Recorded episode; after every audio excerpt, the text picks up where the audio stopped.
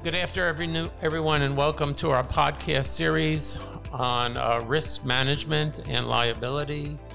Uh, today, we have the uh, pleasure of having Dr. Ed Miller, uh, an oral surgeon, uh, to speak with us today. Ed graduated with a DMD degree from the University of Pennsylvania School of Dentistry. He got his specialty certificate in oral and maxillofacial surgery from the Emory School of Medicine and Hospitals in Atlanta. Dr. Miller is board certified in oral and maxillofacial surgery and is on the American Board of Oral and Maxillofacial Surgery Examination Committee.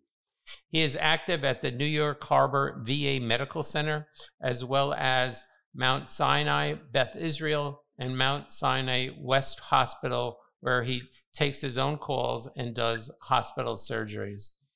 Dr. Miller and I have been colleagues for several decades in New York City, where we both served as the president of the New York County Dental Society, the trustee for the New York State Dental Association, and the chairman for the Greater New York Dental Meeting Organizational Committee.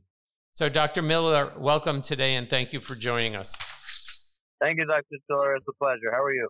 I am well, thanks. So, Ed, um, most of our listeners know that um, oral surgery accounts for several claims that we receive.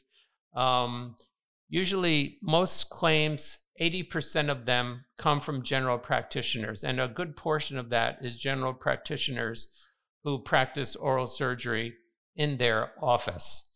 Um, as far as claims go, um, oral surgery claims are one of the biggest indemnity payments that we have in the insurance industry.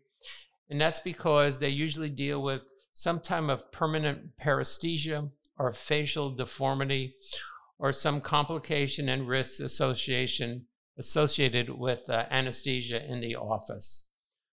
So, Ed, what our first question is what are some of the most common mistakes that general practitioner makes regarding doing extractions in their office? That's a good question. I, I would definitely say patient selection uh, is at the top of the list of issues.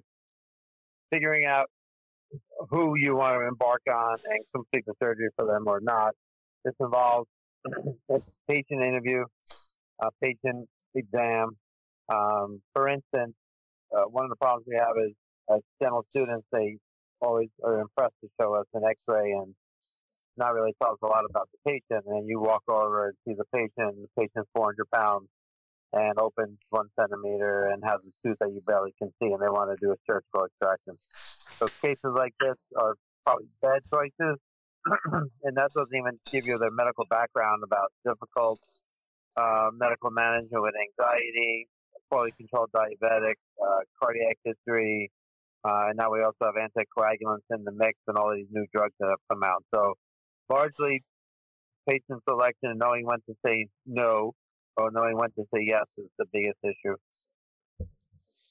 Yeah, the absolute power of no is your best friend when you're a general practitioner and knowing your scope of practice, that you are comfortable with the result that you're going to get. And your second friend is your specialty referral. So, those are two things that uh, general practice uh, dentists need to remember. So, moving on, um, um, Ed, what are the procedures necessary that you see coming into your office that have to be corrected as a result of a general practitioner error? Right. So, if we have a general practitioner uh, mishap or uh, uh, probably more common things would be uh, removal of remaining uh, roots or pathology, uh, active bleeding for the patient who presents in the middle of a procedure, uh, uncontrolled pain, so the procedure could not be completed. Um, procedures we'd have to do is to assess the situation, uh, new X-ray, determine whether you can complete the procedure this day, whether they need sedation, um, and go through all the risks and benefits. Uh, if you become one of those folks that are referring out every two weeks after you started a procedure for an hour or two, that's probably a bad sign, and you're just not selecting your patients correctly, and you should consider figuring out why you're getting stuck in the middle of a procedure, and not able to complete it. Yeah, that would definitely be a red flag.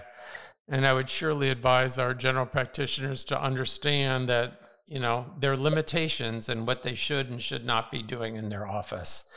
Yeah. Our, our next question is what would you suggest to a general practitioner to avoid these mistakes in adjustment? Anything else besides what you just said? Uh, I think basically spending more time with the patient and listening more so to the patient's prior experiences and making uh, certain in your own mind that you're comfortable uh, completing a procedure and managing the complications that are anticipated. Uh, for instance, a long tooth, a very skinny root, uh, might not be something you want to start right away. And if it happens to you that the roots are going to be displaced, how would you manage this? If you have a plan in your mind, it's fine to go ahead. If you don't, then that's probably not a good idea. Absolutely. Knowing your own limitations is critical in your decision making process. Mm-hmm. So, Ed, our next question is how, what do you do to assess whether or not a patient can undergo a procedure when considering that patient's uh, physical and mental status? Yeah, once again, use your written medical history, uh, whatever intake form you use. Make sure all the yeses that they checked off are talked about with the patient, and you make a note next to them. Make sure you don't miss anything about their past medical history, past surgical history. How have they done with procedures in the past, whether they be medical general surgery or oral surgery, or just general routine dentistry. Excuse me. And I think that's probably the most important as far as uh, physical uh, past medical history psychological history, if they're anxious and they circle anxiety all over the chart and on multiple medications, you really need to tell them what's involved uh, with taking out uh, or doing a procedure for them and make sure they understand. If there's been a past history that they could not get numb, they've always had to be sedated, it's going to be pretty unlikely you're going to be the first one to do a procedure for them without being sedated. So that's those are red flags that you really have to look farther into. And explain to them this is what you're going to expect and this is what you will go through. Can you make it through this? And you don't want to be halfway in the middle and spending a lot of time and giving the uh, patient a bad experience or yourself or your staff, not um, not knowing what you're headed into. Very good. So, Ed, one of my most common support calls and one of our most common complaints is wrong tooth injury, in this case, extraction. Do you have some yep. comments on that? No, we, we definitely do. I think uh, as first starting out, uh, if it's within your office and you're the person deciding to do the procedure and will do the procedure, just make sure you document uh, exactly which tooth you will be doing an extraction on. And very often, you know, people lose teeth over time. It's hard to tell exactly what number it is. So you might you may want to write on the consent, you know, upper right left tooth or uh, upper the only remaining upper tooth, so there's no confusion about numbers um, that makes things confusing. Uh, the other thing is a referral card. If you send a referral to your specialist, you should really check it yourself and not let your front desk circle a number or write a note on it because very often we get the wrong information. Uh, and to go one step further, I know some folks make phone calls ahead of time and say, I am sending the patient over for number 12. It's 13 looks bad, but it's number 12. And I wrote it on the card. And when the person comes out the procedure, we do a timeout. We stop, we look at it, we review it again. Because even in our own um, environment, our computer may have a different number or a different procedure on it, but the chart has the correct procedure in it. So you have to constantly stop and do a timeout and make sure you're doing the uh, procedure that's intended and not doing a wrong tooth biopsy or extraction or graft. Yep. Yeah, so what I'd said, verification is very important to avoid this type of injury because I must tell you, a wrong tooth injury is extremely hard to defend and usually it ends up uh, with a settlement being made on behalf of the dentist. So, Ed, I know antibiotics uh, can create problems for oral surgery. Um, do you have some comments or considerations or suggestions on antibiotic usage? I uh, definitely. I think it is a uh, overlooked um, problem in dentistry and medicine. I, I, think the thing that concerns me and what I see the most is folks who have been treating patients for a chronic root canal uh, that's taken five visits and it's continuously suppurative and there's pus coming out and they keep changing antibiotics. You have to have a limitation at which point you say antibiotics are stopping. I need help either by referral or we have to figure out if the tooth is salvageable or there's a more advanced infection. And with that in mind, going to the antibiotics that are uh, listed as dangerous or high risk, like the fluoroquinolones, the uh, ciprofloxacin, moxifloxacin, the ones that say floxacin, high risk of Achilles tendon rupture. They should be used as last, last uh, resort, as well as clindamycin, especially with older patients. If you have there's black box warnings on clindamycin of who you should use it for, and it's not just penicillin allergy. They have to have significant swelling, significant decrease in opening, and you should put a dosage limit and a time limit on how long you're going to do this for before this becomes a mess and they wind up in the hospital with colitis. An older person can die from this. So uh, we have to really keep that in mind. Excellent, Ed. Since we're talking about antibiotics, can you correlate that with problems you see with patients that come in with uh, infections into your office?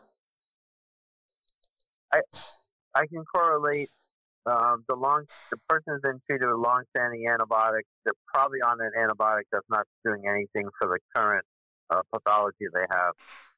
For instance, like I reported, a molar tooth that uh, patient keeps doing endodontic therapy on, and it keeps suppurating. There's something else wrong, and that antibiotic's not going to solve that problem. Um, and we have to not just change again, not just change the antibiotic, but figure out the problem, probably stop the antibiotic and get some help of why your therapy is not working. That's great. So, for all our listeners out there, basically, your oral surgeon is your friend and can help mitigate risk and liability. And knowing your own limitations and practicing within your comfort zones are two really important um, fundamentals that you should utilize in your office so you don't have to go through the claim process when a patient starts litigation or a board inquiry against you. So, Ed, I'd like to thank you. That was a great um, bit thank of you. information. I appreciate it. And if you'd stay no on the line, Ed, um, I'll be right with you. So, every all our listeners, uh, you know, I'm here to support you. We have our support line that you can call. We immediately get back to you. Um, and please call the support line early on and don't wait till things get worse and worse. Thank you, every of my colleagues. Stay safe out there in today's times.